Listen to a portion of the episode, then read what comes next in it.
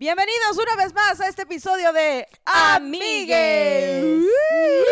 Es el grito patentado de Amigue ya. Sí, un grito, un, gr- un grito como de concierto adolescente, pero con, con ambulancia. Uh, Un grito desesperado. es un grito desesperado de ayuda. ¿De qué- Me dio mucha risa ver a nuestra productora mientras hacía eso. Porque necesité su validación. Sí. Fue como verla y que ella se riera. Fue yes. Pues lo logré. Somos virales. Bienvenidos a este episodio de Amiga. Es un placer que estén aquí, que nos escuchen, eh, que nos escuchen mientras lavan. ¿Qué fue eso? fue un, un El, camión. el patriarcado se apoderó de Grecia. La testosterona de Grecia salió. Llevaba un camión de metanfetaminas. Ay, ya se fue. Sí. Bienvenidos una vez más a su show. Ustedes que nos escuchan desde su casa, cuando están lavando ropa, cuando están haciendo el quehacer. Cuando se están bañando, hay gente que me ha dicho que escucha el podcast mientras se baña y a mí se me hace algo muy erótico. Me gusta enormemente saber que mientras están ahí dando en la axila, lavándose su axila, quitándose los restos de desodorante, están escuchando el acento norteño de Grecia.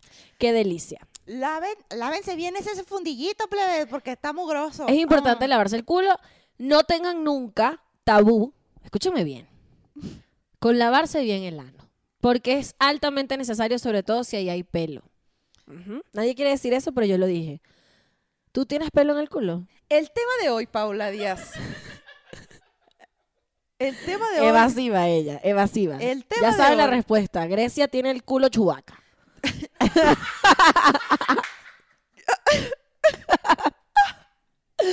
Te humilla porque dije la verdad.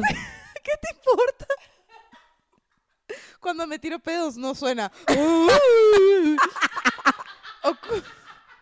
o, como vergas hace Chubaca.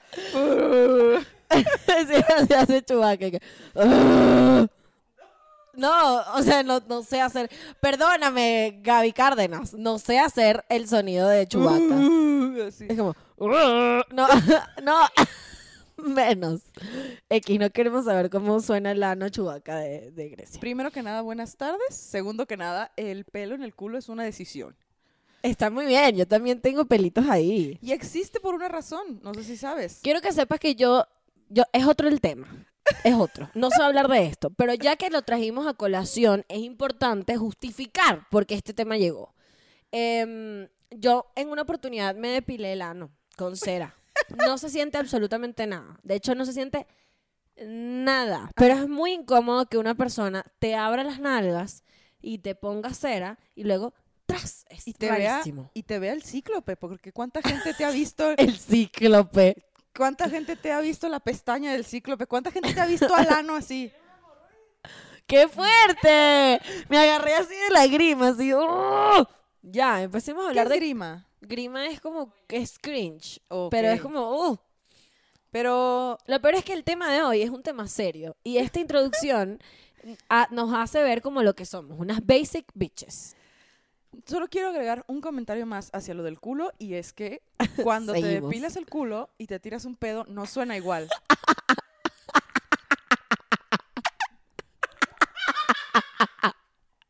Imagínate el aire pasar por tu piel. O sea, el aire, el, no, ni siquiera, eso es un delfín, eso es un, es, no, esto es un delfín.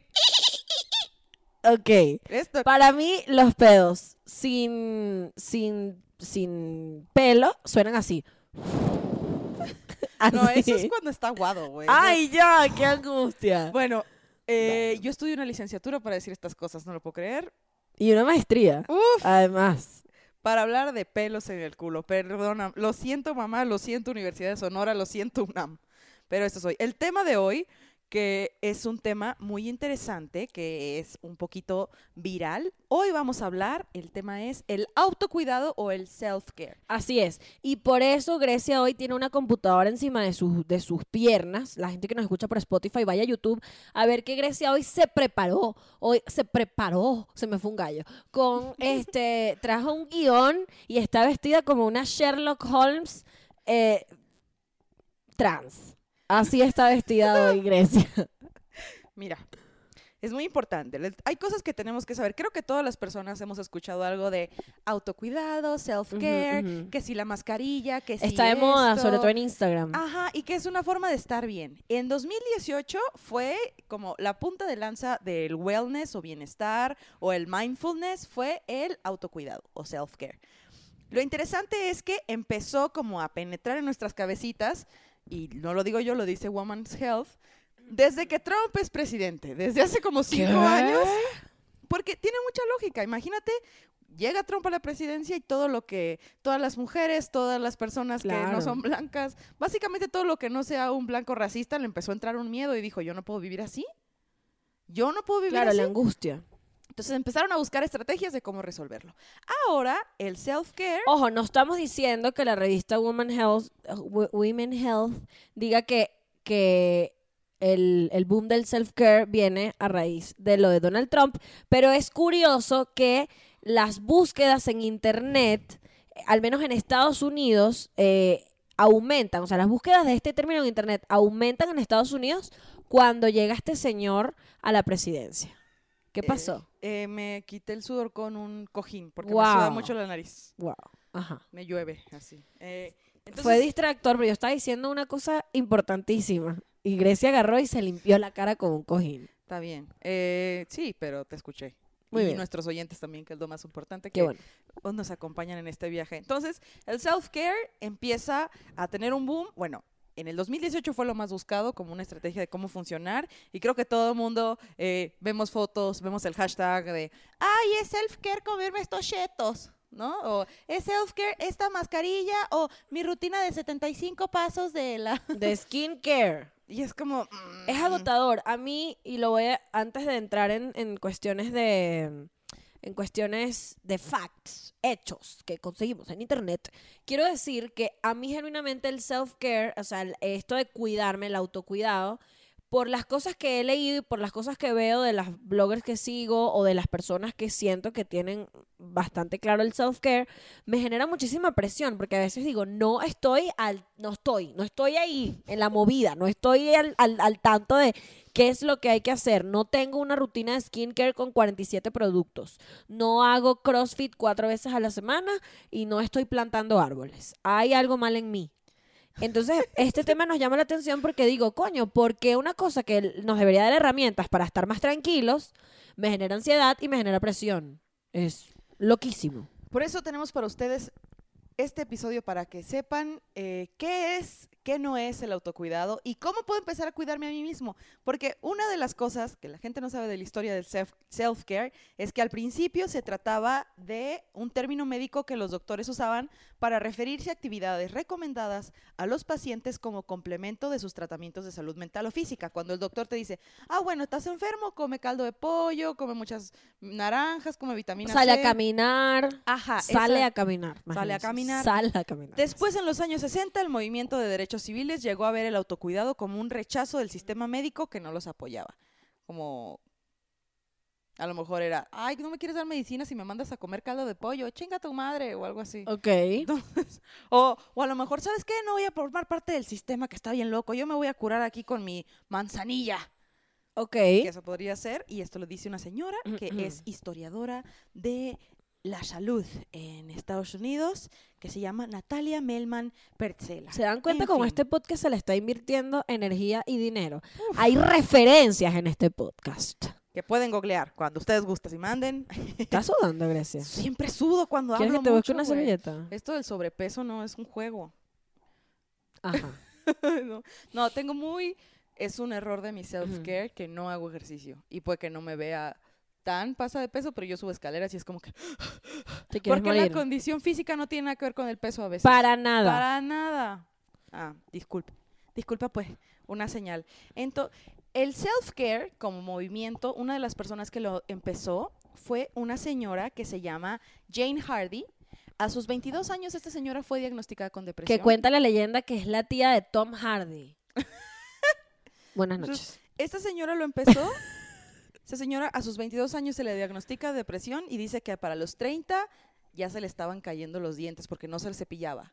no se cepillaba el cabello, ya nada, ya estaba, Mierda, qué fuerte que se te caigan los dientes. ya está. Perdón que me da risa, pero es que una vez ya tengo una amiga que se levantó un tipo que estaba súper bueno y le faltaban dientes y era como, ¿Qué yo pasó? establecí que ninguna amiga mía iba a salir con una persona que no tuviese dientes. Precisamente por esto. Porque es el autocuidado. Porque una persona que no tiene dientes es que no se los cuidó y que no se quiere. Y yo sí si eres una persona que no tiene dientes y nos está escuchando, Ve te al invitamos médico. a conseguir ayuda profesional. Ajá. Pero todo bien. No quiere decir que seas mala persona. A lo mejor cuando fumas puedes hacer trucos bien interesantes con los dientes que te faltan o morder chistoso. En fin. Entonces, esta señora que sufrió de eso, de depresión, de eso. La depresión la llevó a eso y empezó a tratarse con cosas de autocuidado como cepillarse los dientes todos los días, cepillarse el cabello y hoy por hoy tiene 36 años y tiene una fundación que se llama Blurt, que es para como aumentar o generar concientización sobre la depresión. Hay que googlearla a ver si, ya tiene todos sus dientes. Tiene 36 años y no se le nota que le faltan dientes. Uf, es como una beauty blogger del self-care, del autocuidado. Puras palabras en inglés. Es una blogger de belleza del autocuidado y de la y de también quiere hacer concientización sobre la depresión y la pueden buscar en las pláticas de TED. Qué bueno, eso está muy cool. Fíjense que no todo el o sea, entendemos por depresión, está sonando ahorita el himno internacional de México. Se buscan Colchones, refrigeradores. Ajá. Se entiende por depresión, a- o sea, sobre todo las personas que no han tenido contacto con la depresión. Digo no han tenido contacto porque no necesariamente has tenido que estar en un cuadro depresivo para entender qué es la depresión. Puedes haber tenido un familiar, puedes haber tenido una pareja o un amigo y no tienes ni idea que la depresión no es solamente que estás triste y, y- y- y que, que triste es tu vida, ¿no? O sea, en realidad la depresión hace unas cosas en el cuerpo muy locas como no tener ganas de hacer absolutamente nada, ni siquiera cepillarte los dientes, bañarte, el, eh, peinarte, whatever. Y esto lo que hace es que pues la gente se vuelva mierda sin darse cuenta, porque te descuidas, porque no tienes autocuidado y por eso es el self-care. Y qué cool que esta caraja dijo, ¿sabes qué? No, esto no está bien. Voy a empezar a tener pequeños rituales para atenderme. Y de eso se trata el self-care. No se trata de seguir una bloguera en Instagram y no se trata solamente de tener descargada CoStar en, en, en ok, está muy bien, productora. Eh, ni se trata de eh, estar buenísimo. Puedes estar buenísimo e ir al gimnasio todos los días y hacer no sé cuántas clases de CrossFit e igualmente por dentro estás hecho mierda. Así empezó el self-care, ¿no? Como cuídate, atiéndete, chécate, mídete, todas esas madres, escúchate. Y ahora se volvió un...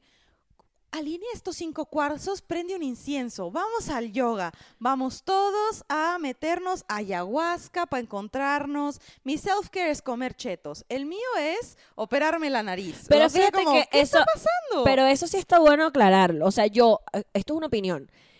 Creo que el self-care también, mm, ah, digamos, porque si entendemos que el self-care, por lo que estamos leyendo, es, eh, viene sobre todo de tu estabilidad mental, o sea, qué cosas haces para mentalmente estar mejor, para no desatenderte y lo que sea. También hay otras cosas que haces que son personales para que y son decisiones personales y son tuyas y tiene que ver con tus gustos y lo que a ti te, te satisface y haces esas cosas en función de ti. Entonces, enten- a ver, si me volvió un culo. O sea, lo que quiero decir es, cada quien hace culo peludo. Cada quien hace para sí lo que es mejor para él dependiendo de lo que tú quieras hacer. Es decir, si tú te quieres operar la nariz porque Ah. tú te sientes mejor contigo mismo, hágalo. Pero no quiere decir que eso es self-care para todo el mundo. Pasa lo mismo con los cuarzos. Hay gente que le da paz dormir con unos cuarzos en, la en, en el puño y dormir con los cuarzos así.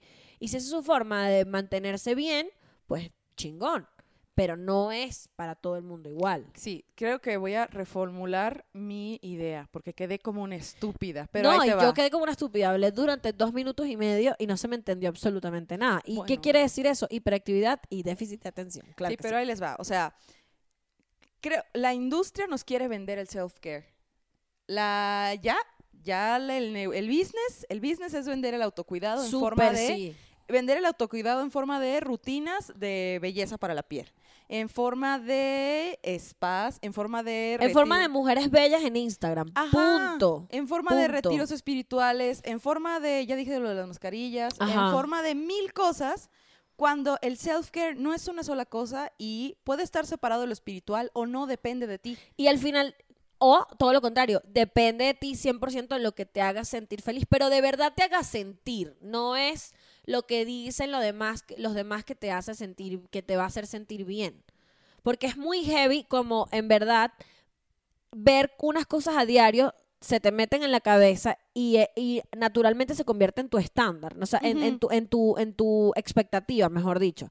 O sea, si tú todos los días ves a una bloguera que te encanta, yo estoy hablando, por ejemplo, a mí, yo sigo mujeres en, en Instagram que las sigo por lo que hacen y me parecen unas jevas increíbles por lo que hacen, pero luego digo, las cosas que están haciendo me están empezando a gustar porque de verdad me gustan o porque siento que es lo que debería gustarme.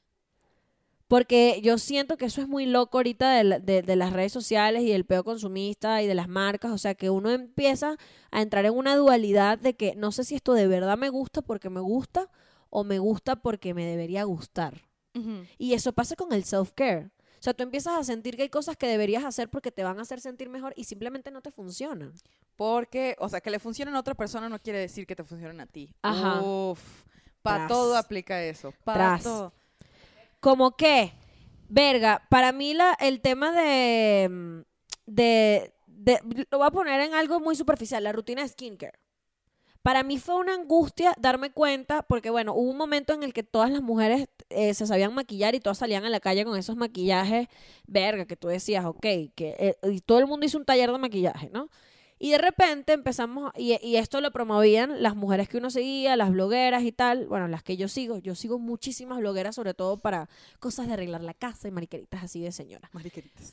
Este, y de repente me empezó a entrar una presión porque yo decía, fino, yo me he hecho protector solar en la cara, me estoy cuidando mi cara de, del cáncer, de las arrugas, de todo.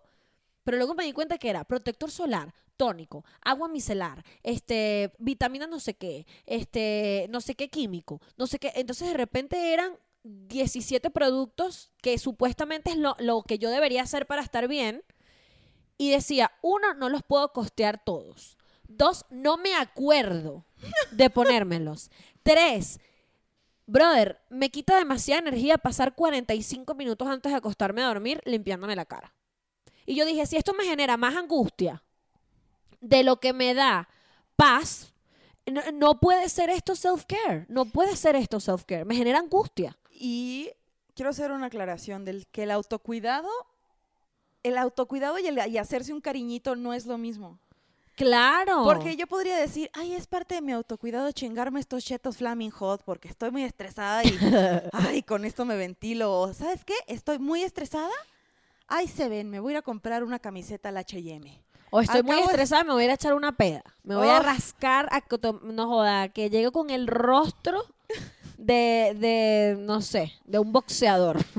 En realidad el autocuidado puede ser muy aburrido. Ay, sí. El autocuidado no es divertido. Como a persona autodestructiva se los digo. O sea, guay.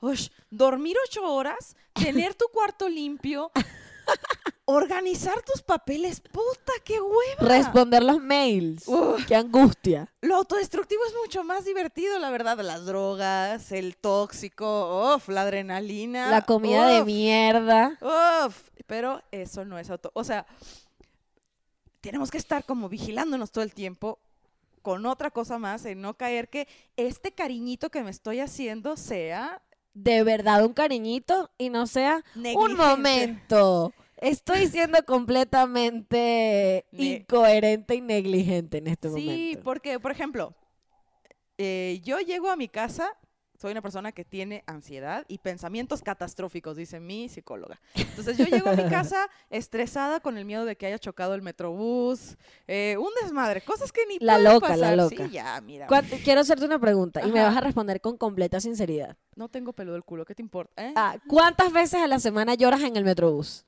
Eh, ya ninguna, ¿En serio? ¡Yay! pero antes cuando me sentía, Cuando tenía que llegar a comer una maruchan, sí, me lloro así de, "Ay, ya Chiquito. estoy harta". Bueno, en el Metrobús no, pero ¿cuántas veces a la semana echas una lloradita?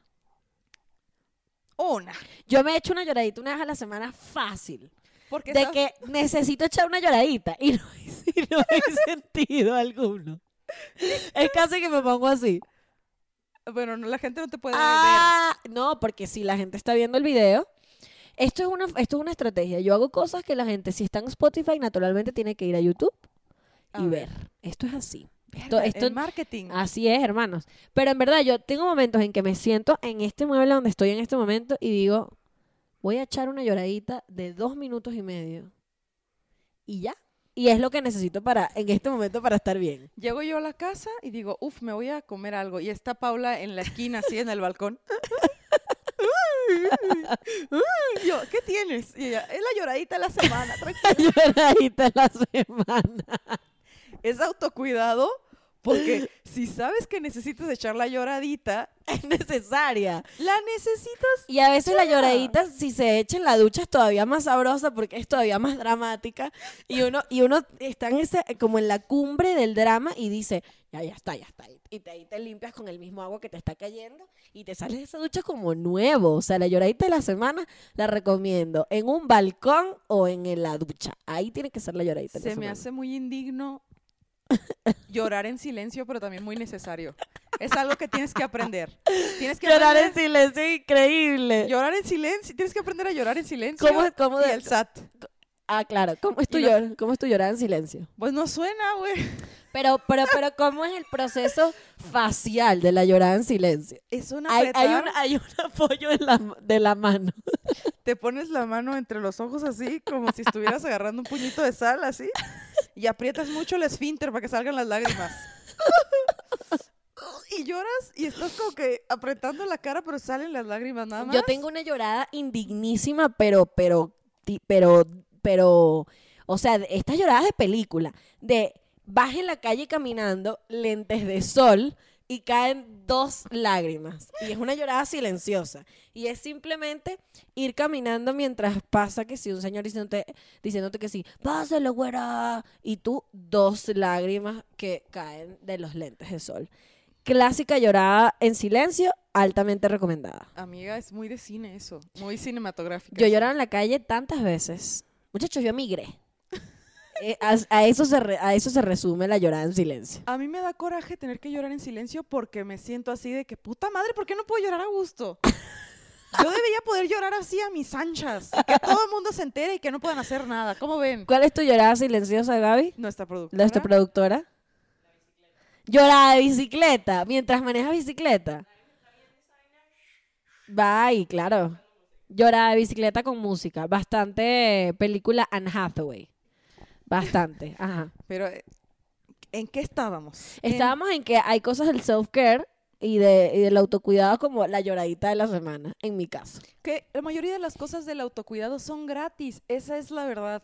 O sea, el autocuidado, pues obviamente en, en el en la sociedad moderna en la que vivi- vivimos, vaya, nos quieren vender de todo, nos quieren vender la paz, nos quieren vender la iluminación, nos quieren vender esto y lo otro, cuando en realidad es trabajo que nosotros tenemos que hacer.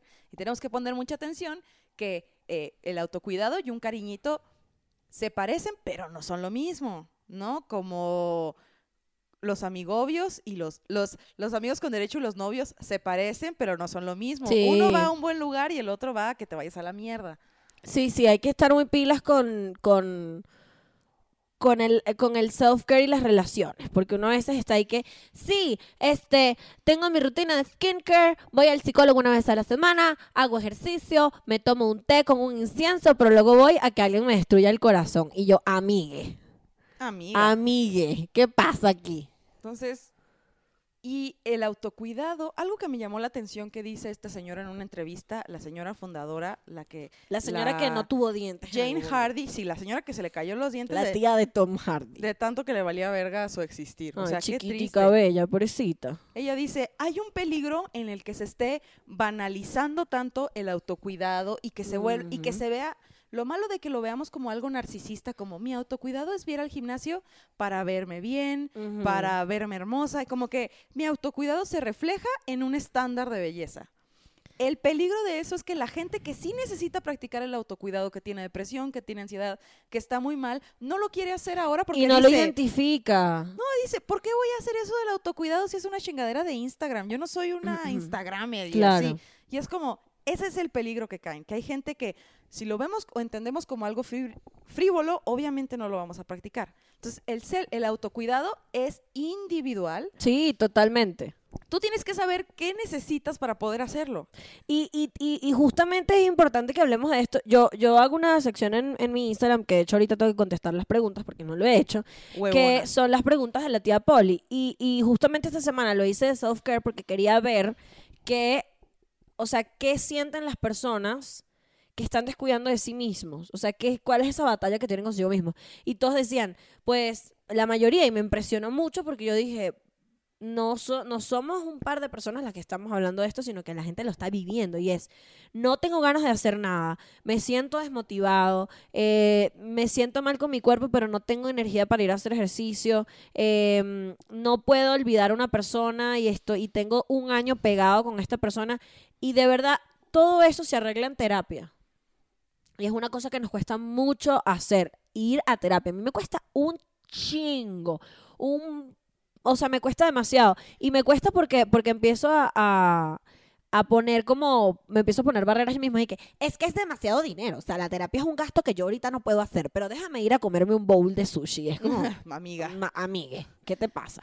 ¿Sabes quiénes son las personas que más necesitan del autocuidado? Son las personas que cuidan de otros. Ah, sí. No mames, o sea, te puedes ir a la mierda si cuidas a alguien y no te cuidas a ti mismo. A mí me, me sorprende mucho y, y me mueve el piso así. ¡Ah!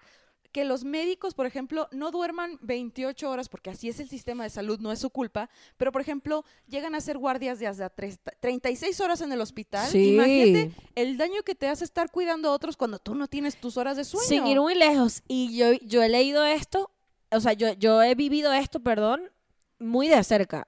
Mis papás tienen muchos amigos médicos que no van al médico, que no van, porque saben que les van a decir cosas que no les van a gustar y dicen, ay X, o sea, que venga lo que tenga que venir, me da súper igual y es muy loco porque es, es así, o sea, las personas están más acostumbradas a cuidar de los otros que cuidar que cuidarse a sí mismos. Es demasiado heavy porque si se ponen a ver, todos estamos conscientes de ello, pero, pero es demasiado un mecanismo de defensa de, no, yo estoy bien, yo me voy a quedar aquí valiendo verga y no voy a ir a terapia. Y es Y como, yo así de, no. amigos, si tenemos amigos médicos que nos escuchan, que ojalá que sí, este, búsquense un espacio, un espacio pequeñito para dormir mínimo, o tomarse un tecito, relajarse y quererse, apapacharse, para que al final puedan, este, pues seguir ayudando a los demás, que es Sí. porque tienes que ayudarte a ti primero. No puedo yo, no puedo yo prestarle a Poli mis calcetines que ¿Te están diste limpios cuenta? si ¿Te diste solo cuenta tengo que un par. ¿te diste cuenta que te quité un par de, de medias ayer? No, pero Perdón, lo estoy diciendo en este momento. es, Ayer me metí al cuarto de Grecia así y le quité unas medias y me las puse. Ah. No sé cómo los encontraste entre tanto cochinero, te felicito. Eso es lo que me sorprende. Pero eso es un síntoma de que ya estamos así mal, es que estemos con ganas de llorar todo el tiempo, cansados, no tenemos ganas de hacer nada, nuestro cuarto es un cochinero. Ahí la perdimos, amigos. La perdimos así. No llegamos a tercera base, nos fuimos barriendo, así nos tiramos al piso y nos estrellamos en la banca, valió verga. Tú tienes una lista de cosas que, que tenemos que hacer, o sea, en cuanto al self-care, antes de hacer cualquier otra cosa tipo banal o lo que sea. Y son cosas que, uno, no cuestan dinero y dos, son demasiado básicas y ni siquiera concientizamos que eso es autocuidado. Por ejemplo, un autocuidado bien chingón es el... Lo primero que tenemos que hacer es garantizar que estemos durmiendo bien. Tú sabes que eso que estás diciendo de dormir bien es demasiado heavy, como hay gente que le da, eh, le da remordimiento dormir. ¿Qué? Yo conozco gente que dice, ay, estoy, he dormido demasiado este fin de semana y es como, verga, estás trabajando de lunes a viernes, cumpliendo un horario de oficina y el fin de semana te quisiste echar una siesta de tres horas. Go ahead. ¿Cuál es el peo con que te eches una siesta de tres horas? No pasa nada. Un remordimiento por dormir muy fuerte y es una de las cosas más importantes para que el cuerpo humano funcione y para que la mente funcione bien. Dormir. Punto. Ajá. Sí, y nos mama, o sea, nos mama esto de, me voy a dormir a la una de la mañana viendo... Tú eres service". así. Tú ¿Cómo te atreves a apuntarme con el dedo? te Sí, apunto con el dedo. Tú, tú te sientes culpable cuando te echas una siesta. Y me lo has dicho, me has dicho, voy a poner una alarma para echar una siesta de media hora. Y yo, todo bien. Tipo, los españoles hacen siestas todos los días. Y es un país que está caminando. Todo bien. Más o menos. Ah, bueno, sí, más o menos. Mucha izquierda, pero ok. Pe- Pero es esto de que necesitamos dormir muchas horas y es nuestra responsabilidad hacerlo. Nada de que hoy me voy a dormir a la una de la mañana viendo vis a vis y no porque tú veas vis a vis, amiga, pero voy a ver serie en la Netflix hasta las 3 de la mañana y luego mañana voy a dormir desde las 8 y me voy a levantar a las 3. O sea, Mm, Ajá. El orden. qué puto aburrido es, pero hay que hacerlo. Ponernos un horario para dormir. Y la... Ay, qué flojera. Y dormir nuestras siestas y descansar en este mundo que es como, hay que competir, hay que ganar, hay que hacer, hay que construir, hay que hacer esto. Es que, Tengo que ser el mejor. cálmate un chingo. No, Duérmete Juan una Carlos, siesta. no tienes que ser el mejor. No. Cálmate. Puedes ser un mejor en un año. Exacto. Tómate esa caguama. ya. Y duerme. y duerme. Otra cosa bien importante es mi némesis, el orden o la limpieza. Wow. Que Me encantaría hacer tanto un footage de tu cuarto. no lo, no No, lo vamos a hacer, porque yo te quiero y te respeto. Imagínate que está un cuarto ordenado y entra una gallina gigante a buscar una semillita. Así se ve mi cuarto, como... Mal. Que además se llegan a nuestra casa y entran al mío. El mío es el cuarto de Mónica Geller. Tipo, todo así. Y entras al de Grecia y es como, aquí tembló y aquí no. De repente sale, sale un indigente abajo de mi cama. Tienen, tienen agua. Y yo, vuélvete a meter. No son tus horas. Así ya hay un duende. Y, y- y como- no puse ese ejemplo, pero por ejemplo, si yo estoy bien estresada y llego a mi casa y digo, ay, tengo que limpiar porque si no, no puedo descansar, es como, nah, mejor descanso y luego arreglo mi cuarto. ¿Te ¿Qué? pasa a ti? Eso es lo que piensas tú. A mí me pasa que parte de mi autocuidado es como que recuerda limpiar tu cuarto, pero si se me va y no lo limpio, trato de no castigarme y digo, está bien, estás No, cansada, claro, uno no tiene que bien". castigar. O sea, y, y eso también tiene que ver la flex, eh, o sea, tiene que ver con la flexibilidad que uno debe tener consigo mismo. O sea, uno es demasiado flexible con todo el mundo, con que alguien llegue tarde a una reunión que tenían, con que te cancelen algo, con que o sea, con que cambien los planes, pero uno es muy inflexible consigo mismo y eso no está bien. O sea, creo que la flexibilidad tiene que ser primero con, nosotros. O sea, si un día no fuiste a la clase de spinning, no pasa nada. No pasa absolutamente nada. Todo va a estar bien. Eso, y lo de la clase de spinning específicamente conmigo. Ujú. Y, o sea, el autocuidado es ser tus papás contigo mismo otra vez, ¿sabes? Como que tú sabes lo que te hace daño. A menos que hayas hacerte- tenido padres abusadores. Eh, o, abandona o abandonadores. Chale. Pero el autocuidado es, deja de hacerte pendejo con lo que te hace daño. Y eso es aburridísimo, pero se tiene que hacer. El autocuidado no ves los beneficios en el momento, sino a la larga, ¿sabes? Eso es, aprender a cuidarte y vivir bien. Otra cosa importante de autocuidado es hacer una lista de cosas que no vas a hacer y respetarla. A ver, Uh. si yo tengo colitis y sé que si me como unos tacos con un chingo de salsa, no voy a poder cagar en tres años, no me los voy a comer. claro, claro. Se cancelan los tacos con salsa, por lo menos hasta que se me quite la colitis. Se cancela escribirle al exnovio. No más, niñas. No más. Porque tu mente te puede engañar y te puede decir, es, una, es un cariñito cogerme a mi ex que me hace un chingo de daño porque coge de él y, porque qué flojera conocer a alguien más. Ajá. Nah, wait a minute. Aquí hay una que me gusta mucho. Em, ponte al corriente con tus citas médicas. Es súper aburrido, pero en verdad uno no se da cuenta.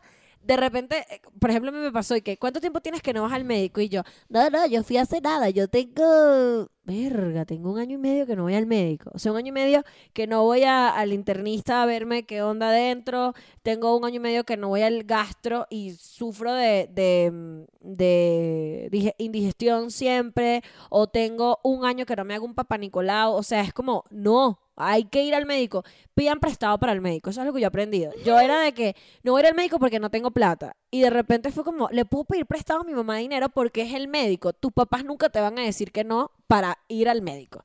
O sea, papá, préstame dinero, tengo que ir al médico y te lo van a dar, no te van a decir que no. ¿Sabes que también Hay veces que, como mujeres, después de tener relaciones sexuales, ya no tenemos que hacer el Papa Nicolau. Sí. Y un día estás en el metrobús y dices, ah, no me hice un Papa Nicolau desde que el señor Papa Nicolau me lo hizo, güey. Así de, hace 60, verga, ¿cuánto hace que no me lo hago? Y el, y el virus del papiloma no se nota, no se siente, no da comezón. Así es. Nada, no cuesta. O sea, tú podrías estar empapilomada ahorita. Empapilomada.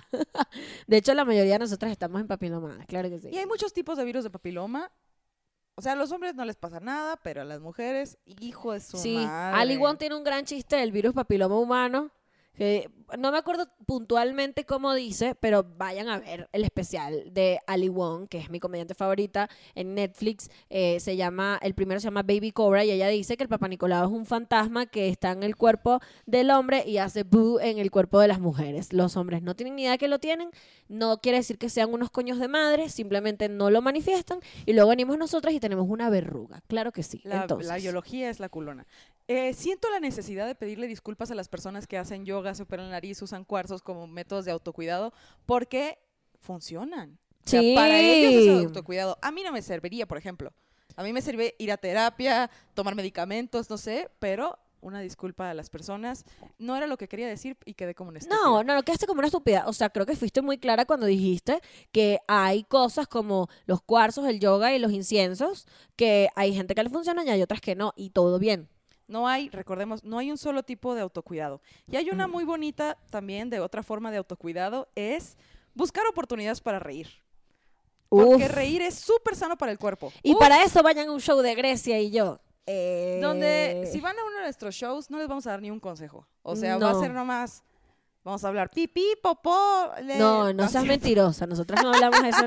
No, me gusta aclarar eso, eh, porque aquí decimos porquerías, pero tratamos de que en el stand-up digamos cosas coherentes. Uf, y eso es. Y yo creo que podemos despedir con seis consejos de autocuidado en el Internet, porque la pasamos muy mal en el Internet. Pero estos son consejos que sacaste de internet o consejos que tú, que tú, que tú anotaste. Ah, son consejos de un libro que se llama Autocuidado para la vida real, en inglés, Qué angustia este título. con un- de unas señoras que son hermanas que se llaman Nadia Narain y Katia Narain Phillips. Es un libro que compras en Sanborns. Pero si vives en funciona. México. No, claro, todo bien. Yo creo que más bien también podría ser bueno decir qué haces tú, Grecia Castillo, contigo misma para hacer, o sea, como rutinita de self-care, digamos. Yo sí me hago el cuidado de la piel. Sí, Uf, Con un yo montón sí de productos. Una rutina. Pero porque siento que estoy haciendo algo por mí, caí en la mercadotecnia, tal vez. Pero me encanta ver mi piel así como salamandra cuando me levanto. ajá. Porque aparte me, me causa mucho como también Te da unos paz. complejitos que tengo, unos acné. Eh, me baño, Muy bien. quiero no, así de que "Ay, ya me vale madre. No, bañate. Eh, ir a terapia, creo que eso es lo más importante. Claro. Que aunque sienta que no, tratar de ir a terapia, tratar de cuando voy a comer, escoger lo más sano que hay. Mm, yo también hago eso. como, ay, antes era como que "Ay, ya me voy a, voy a inhalar una maruchan y ahí estuvo. Claro. Y en cuanto a las redes sociales, trato de seguir muchas modelos que tengan mi tipo de cuerpo. Ok, Eso para no un- compararte. Ajá, o para ver mujeres con mi tipo de cuerpo y decir, a huevo es hermosa, yo también. Claro.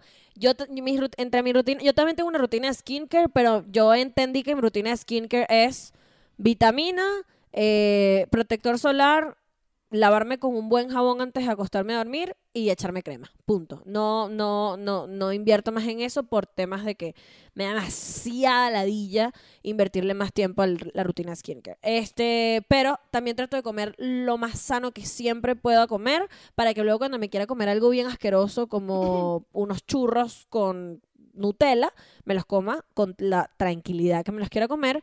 Eh, al igual que tú, le hice unfollow en Instagram a todas las mujeres que me generaban angustia, no por competencia, porque me parece que todas las mujeres son hermosas como quieran serlo. Y no era como que esta estúpida la odio. No, era como yo no me puedo ver así porque ese no es mi tipo de cuerpo, porque no mido un 80 y porque no soy así de delgada. Cool por ella, pero me voy por esta mujer que se parece más a mí. Este.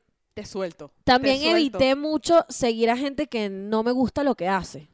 O sea, tengo muchos amigos que no me gusta lo que hacen y los adoro al fondo de mi corazón, pero me molesta y no me gusta. Y fue como, te adoro en persona, en redes sociales, bye. hice una limpieza de Instagram cabroncísima. Y una cosa que hago mucho como self-care es entender que el ejercicio no es para estar bueno. Es que hago ejercicio para sentirme bien. O sea, hago ejercicio porque me gusta subir escaleras y no sentirme agotada. hago ejercicio porque me gusta este ir al parque y ver a la gente en el en, en- al aire libre y hago ejercicio porque me da nota estar conmigo misma y escuchar mis propios pensamientos. Por eso hago ejercicio, no porque tengo la necesidad de estar demasiado bueno. Esos son mis consejos, esos son los consejos de Grecia. Este fue el episodio del self-care. Y, em, ¿qué quieres decir tú, productora? ¿Cuál frase? La dijimos al principio, la de Richard Branson. ¿Qué? ¿No dijimos la frase motivacional, amiga? ¿No? Los vamos a dejar con una frase motivacional para que, no sé, si están bañándose, tallándose la cola, yendo al trabajo. La frase motivacional para que empiecen su día es... Atrévete a soñar. ¡Wow! Tus sueños es a donde vas a llegar. Algo así decía, ¿no? Me la Esa aprendí fue la expectativa que creamos para esa frase. de Súper, Richard sí. Bronson. Bronson. Branson. Eh, esto fue todo por hoy, amigues. Ignoren la frase motivacional, los queremos mucho. Coméntenos cuál es su self-care, su autocuidado. Y tenemos, recuerden, Spotify, YouTube y el Patreon. Que por cierto, hay gente que nos ha donado el Patreon. Tenemos dos, eh, dos amiguitos, mejores amigas de Patreon, eh, y queremos que crezcan, pero sabemos que para que eso crezca tenemos que ofrecerles cosas, porque ustedes no van a estar ahí de gratis. Ustedes van a pagar y se les va a dar algo de vuelta. Entonces, prontamente vamos a estar publicando en nuestras redes sociales cuáles van a ser los beneficios de Patreon y cómo ustedes van a sentirse completamente motivados a darnos su dinero y ser un mejor amigue. A mi lado, Grecia Castillo. A mi lado, Paula Díaz. Y esto fue Amigues.